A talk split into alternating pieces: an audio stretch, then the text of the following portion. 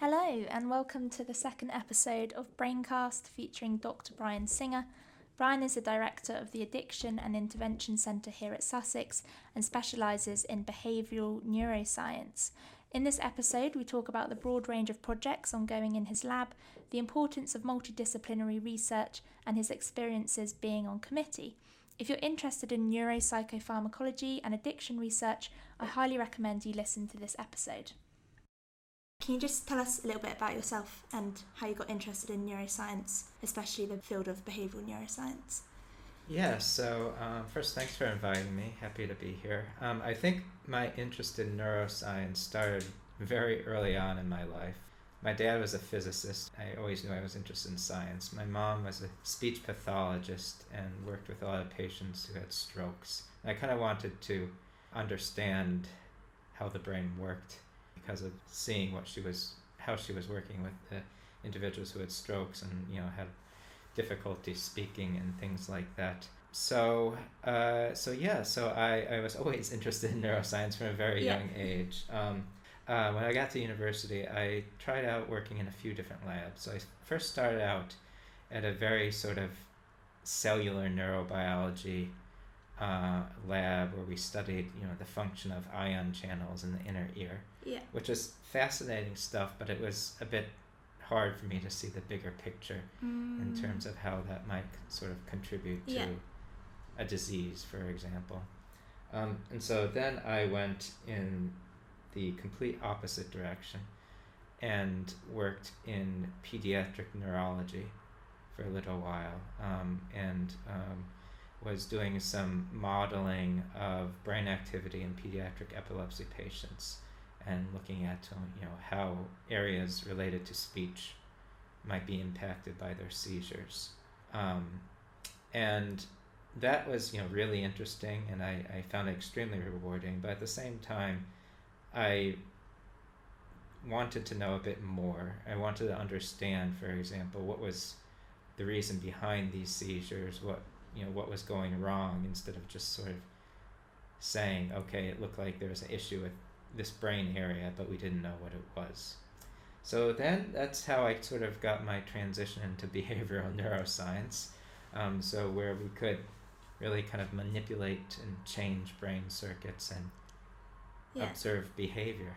That's fascinating. I think it's so interesting how people come into the field that they're doing at the moment and how like obviously like your parents had quite a big influence it seems on yeah. what you were sort of interested in especially as they were like within the science field as well. Yeah.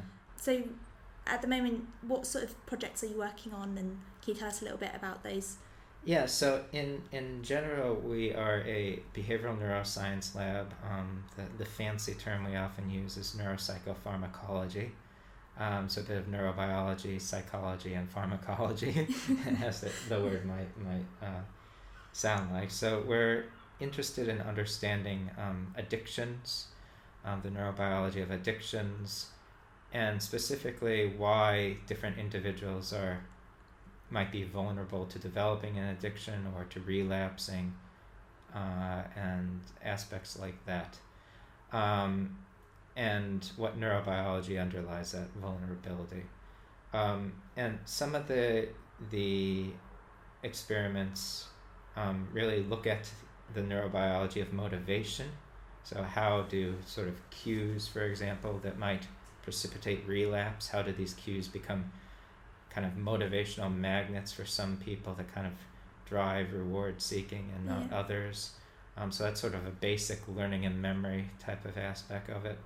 Um, other studies look at um, drug use and basically um, how the pursuit of drug changes across time, across different individuals, both in people and in animal models. And the third area of research is into gambling, problematic gambling. Um, and again, we're looking at both people and animal models uh, of gambling disorder. And specifically, we're, we're really interested in ways we can reduce gambling behavior. And a lot of our focus there is on um, social interactions between people and how increasing social interactions and social relationships might lessen gambling related harms. So you've got lots of different projects in kind of different areas of behavioral neuroscience. Again, that's very much like the big picture, I guess, because you can kind of, I assume, like what you discover in gambling disorder might be useful in, say, looking at like motivation and cues in your other projects. So can you kind of combine them a bit? Yeah. So I mean that that is the original idea, which sort of drove some of my early research from the late you know, around 2009 2010 in those studies we initially thought you know there seems to be a lot of similarities in the brain uh, in the underpinnings of drug use disorders as well as gambling disorders. And so you know we, we think that understanding those mechanisms might help us to develop therapies mm. that might be potentially shared between those disorders but we also recognize that you know these two disorders are very different yeah. in multiple ways. Um, i mean one obviously involves taking a substance whereas gambling doesn't involve taking a substance so you don't have the impact of that substance on the body in Mm. gambling disorder then again you know people who gamble often drink or smoke or things like that so there are some of these comorbidities Yeah. between these different use disorders and you know there, there are also some differences so in the uk for example um, there's been a lot of research not a lot of research there needs to be more research on gambling but um, a significant amount of research on suicidality and gambling disorder and Mm. you know the degree that may be uh, higher in, in gambling than Yeah, it's almost as if like I think it was Freud or someone in like 1928 said that gambling disorder kind of stemmed from a desire to like escape negative emotions and like sort of intrinsic factors. Would you say that's the case, or are there kind of other factors involved? I think there's a lot of different factors. Um, uh, I, I do think that is the case. I mean, there's always this sort of self medication hypothesis or, or theory of drug use or gambling, you know, to escape certain things. I mean, I think another thing that is important to gambling disorder in particular is I think to some degree uncertainty itself it might be rewarding to some individuals. Mm. So this there have been some papers, for example, one of my favorite papers is uh, from the Wolfram Schultz lab, which you know a lot of people talk about Wolfram Schultz work in terms of prediction errors and how dopamine changes from being uh, elicited by a reward to being elicited to a cue Mm-hmm. um, when cues are repeatedly paired with reward. But in one of these other papers, which is less cited, I think it's from uh, maybe 2003 from Fior, Fiorillo et al., um, again from the Schultz lab, it shows that in between the time of the cue and the time of the reward, if there is a high level of uncertainty, there's actually a ramping up of the activity of dopamine neurons as well. So dopamine seems to be you know not just about you know Mhm. reward learning and motivation, but it's Yeah. also you know encoding some degree of uncertainty, and you know they they don't really get at why this is the case in that paper, but I, I think it's really interesting in that you have s- something about dopamine is Yeah. kind of and uncertainty Chasing that is- high sort of thing. yeah, yeah. motivating people. Yeah, that's really interesting. Um, so going back to the kind of projects that you're doing in your lab at the moment, um, what sort of techniques are required to work in your lab, and what sort of skills and knowledge would you expect? Again, so with, with the people in my lab, I think most of the people um, are doing really translational work in, in the sense that they're not just working with you know animal models of addiction, but they're also using what they have developed in those animal models to test people, for example. You know, one study we're looking at the neurobiology of cue motivated behavior in rats um, and we've developed a virtual reality platform that essentially does the same thing in people. So we're looking at variability in how cues cause changes in behavior in rats and how that variability also appears in people as well. But yeah, in terms in terms of you know looking at these the same behavior in people and animals, um, obviously some of the neurobiology we can't do in people. So, for example, in, in, in the animal model, we're looking at dendritic spines and their size and shape. Um, so dendritic spines are these sort of postsynaptic protrusions that you know receive excitatory information. You know, we can look at whether you know drugs you know cause changes in those spines Mm-hmm. in animals and whether we can reverse those changes and maybe use that as a potential Yeah, so it's quite technical. Really, yeah, so there, there's technical. So we use a variety of techniques. So a lot of it is, you know, fairly complicated behaviors that Mhm. we we look at, but we also do imaging, like the dendritic spines that I just mentioned. Um, we have used some monitoring and manipulation techniques. So we have a fiber photometry set up in the lab to be able to uh, measure, for example, calcium signaling in the brain, or we also use fast scan cyclic voltammetry, which is a technique um, where you insert a carbon fiber uh, into the brain or onto a brain slice, and essentially what happens is you pass a, a, a voltage waveform on that carbon fiber, and and that causes dopamine or other chemicals Yeah. to be oxidized and reduced. Okay. And there's this electrochemical signature of that reaction Mm. and you can use different sort of types of analyses to determine whether that is dopamine or not. And you can sort of use it for norepinephrine or serotonin and other neurotransmitters as well. But it's sort of a, a way to measure real time Yeah. uh, changes in neurotransmission. Would you say that addiction is almost because some people say it's almost like a, a disease almost, or how would you kind of define it? Well, I think the key, you know, to our to our group's research is to really understand that there is individual variation in behaviors, and there's individual variation in the development of addictions and you know the expression of addictions, and you know, of course, different drugs act differently on the brain. Repeated use of different drugs acts differently. We know from animal models that you know the pattern of drug use how it's administered to animals causes very different changes to the brain. Yeah. Um, so how people use drugs likely also causes very different changes to the brain uh, across individuals.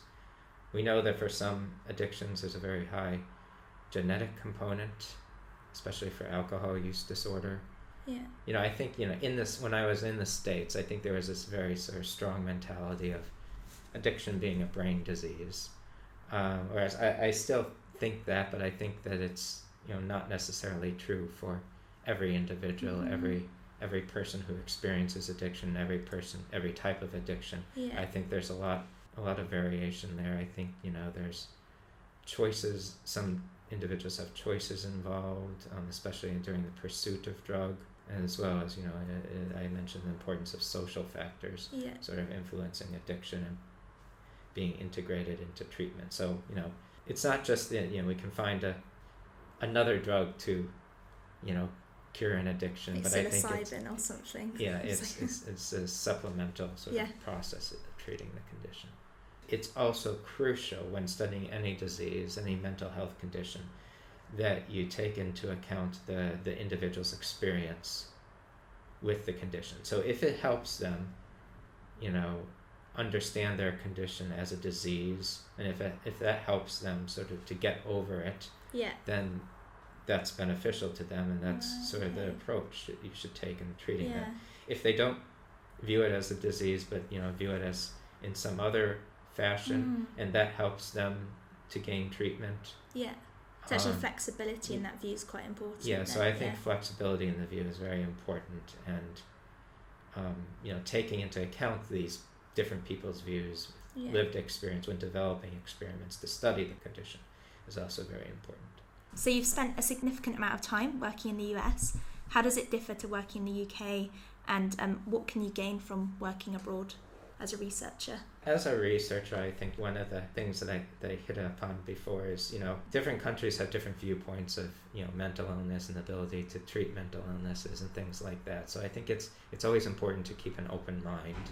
In the U.S., is there's because of where the funding comes from, which is the mm-hmm. NIH. I think there's a very sort of heavy influence on brain disease in terms of you know addiction, whereas it's not as stressed in the UK and other European countries.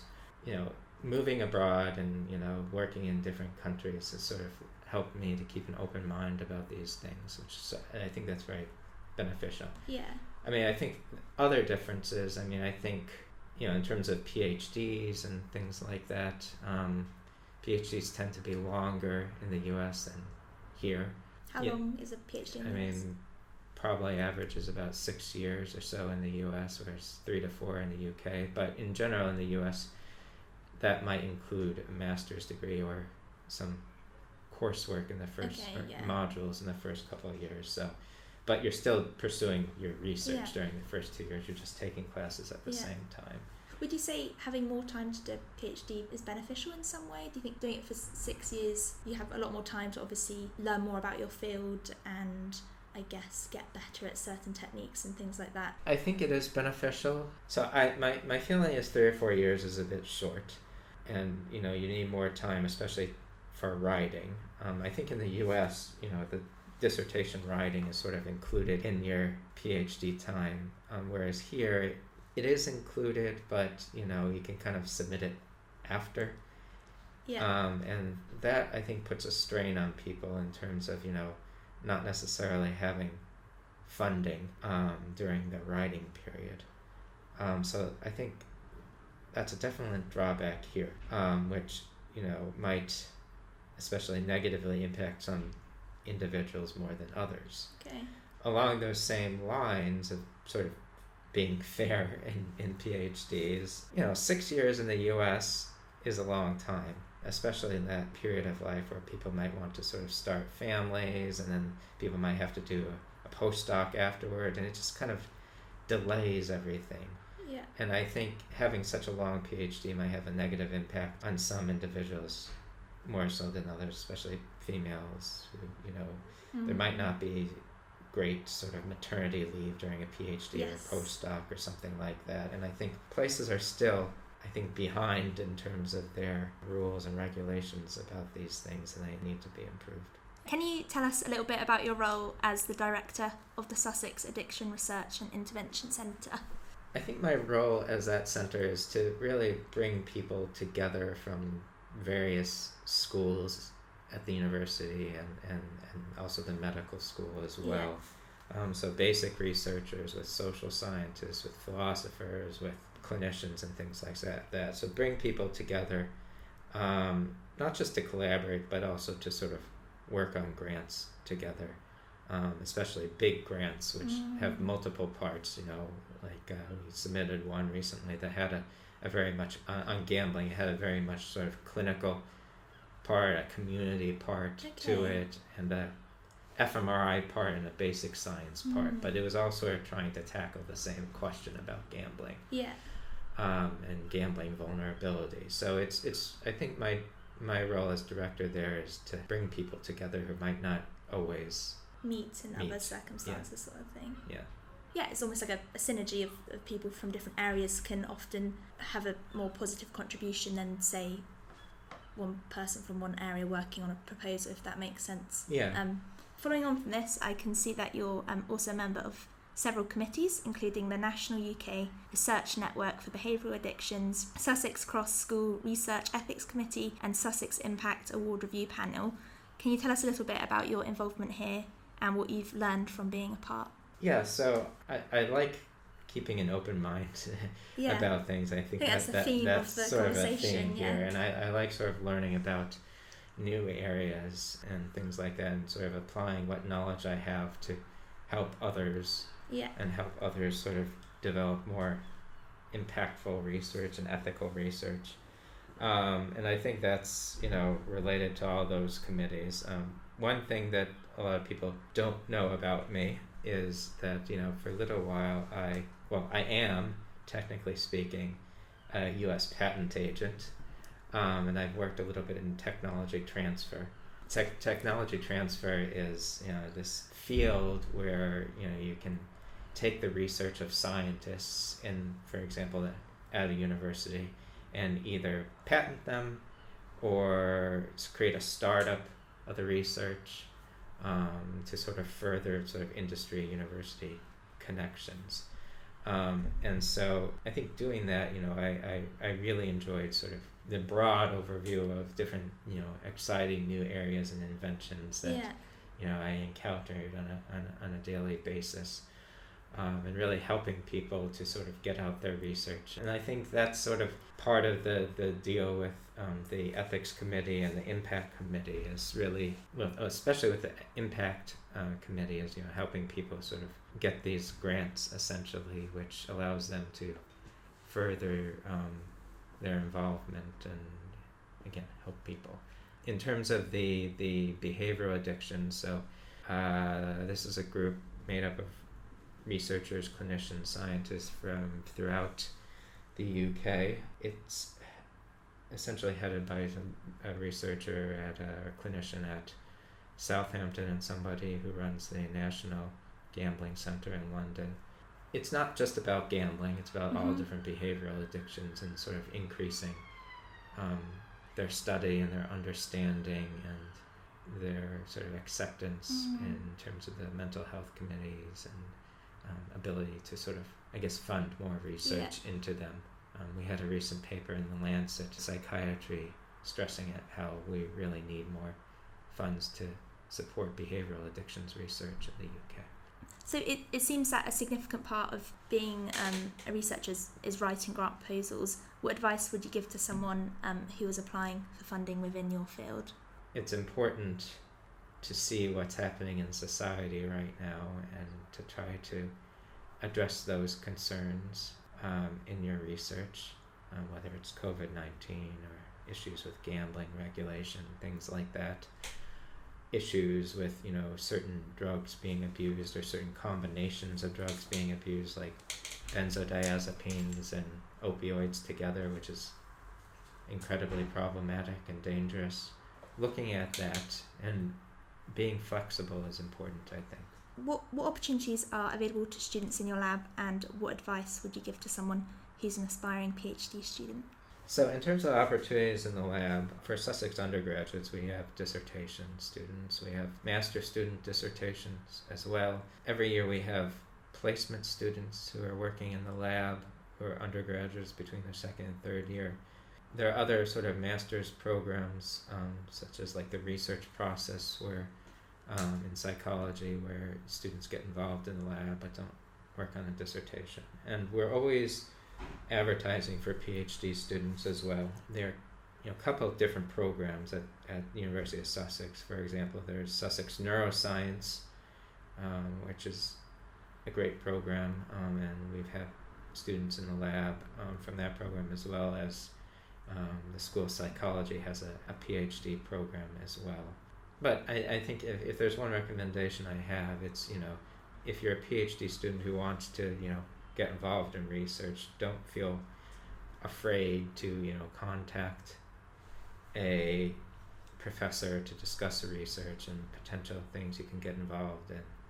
Um, because we're, you know, always open to discussing these things and working with you on potential proposals. And we might know of other opportunities uh, available for mm. PhD studentships from you know other grants or maybe we have a grant that you know needs a phd student to work on it too. Yeah. so don't be afraid to contact us. Okay i think that's really good for our listeners to hear because it's quite like even if you've done two masters for instance it's quite nerve-wracking to reach out to someone who's like an expert in the field coming from where we are. So yeah no it's good to know that obviously that's very welcomed and you know i, I think people get very nervous about emailing us. Don't be. I wouldn't, you know, spend, you know, hours crafting the perfect email to, to a professor to, you know, asking to, you know, be involved in research. But I would try to keep that that message to the professor, you know, actually tailored. So, you know, about the research question and don't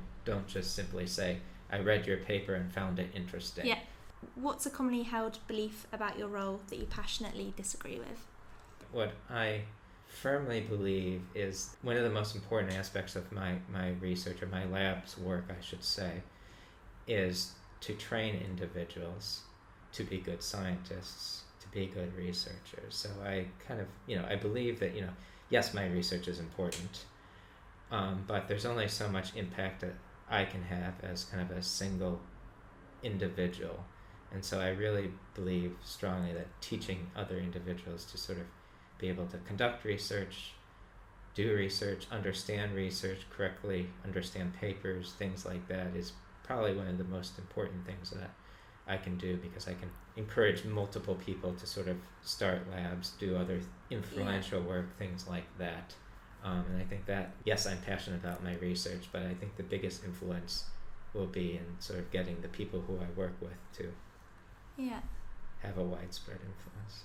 Yeah, I think that's really really interesting. I think it, that's so important to make sure that like the next generation are good scientists coming out with like quality research because otherwise like what's the point I guess. Um, so what surprised you the most about a career in research? Well, I mean, I think when I first started out as a PhD student, you know, I was one thing I was worried about, I guess, for me was, you know, how, you know, if I studied an ion channel or something like that, I'm probably offending people who study ion channels by saying this, but, you know, could could studying a single ion channel sort of keep my attention for, you know, decades to come? Yeah, I guess it kind of depends what you would apply it to, if that like aligns with your interest or not, or whether actually learning that thing can help your thinking on another area. Yeah. So. Yeah.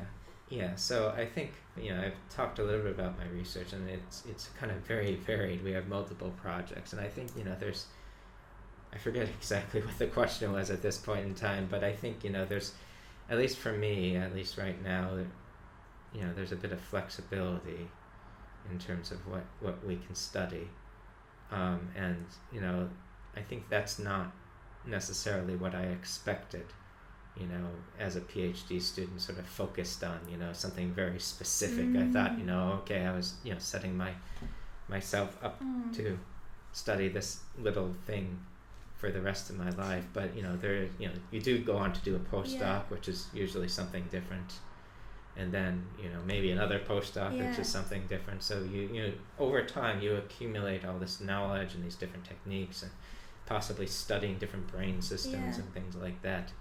And it does in the end give you flexibility and especially, you know, even if you're not necessarily the expert on something, you can always find collaborations. Yeah, yeah, because I guess like when you're at school picking your A levels, um, or even picking your bachelor's degree, it's you kind of feel quite limited in, in some respects. Um, but then I guess, yeah, with research, you can really like delve into new areas and then bring them together at times, yeah. um, like you mentioned. And finally, what's your favourite part of the brain and why? Actually, if you could upgrade any part of your brain. Upgrade? Yeah. My, my brain personally? Yes. Oh boy. Um, you know, if, if you're upgrading your own brain personally, you know, I, I, I'm probably overthinking this if I start to upgrade one system, it's going to have a negative impact on another system. And yeah, things, something yeah. will start compensating, and you know that. And I mean, just in terms of my train of thought here, uh, you know, I was thinking, of, well, what's my first favorite area of the brain? You know, it's probably the nucleus accumbens. That's what I've been studying, or or maybe more likely the projections from the VTA to the accumbens. Yeah.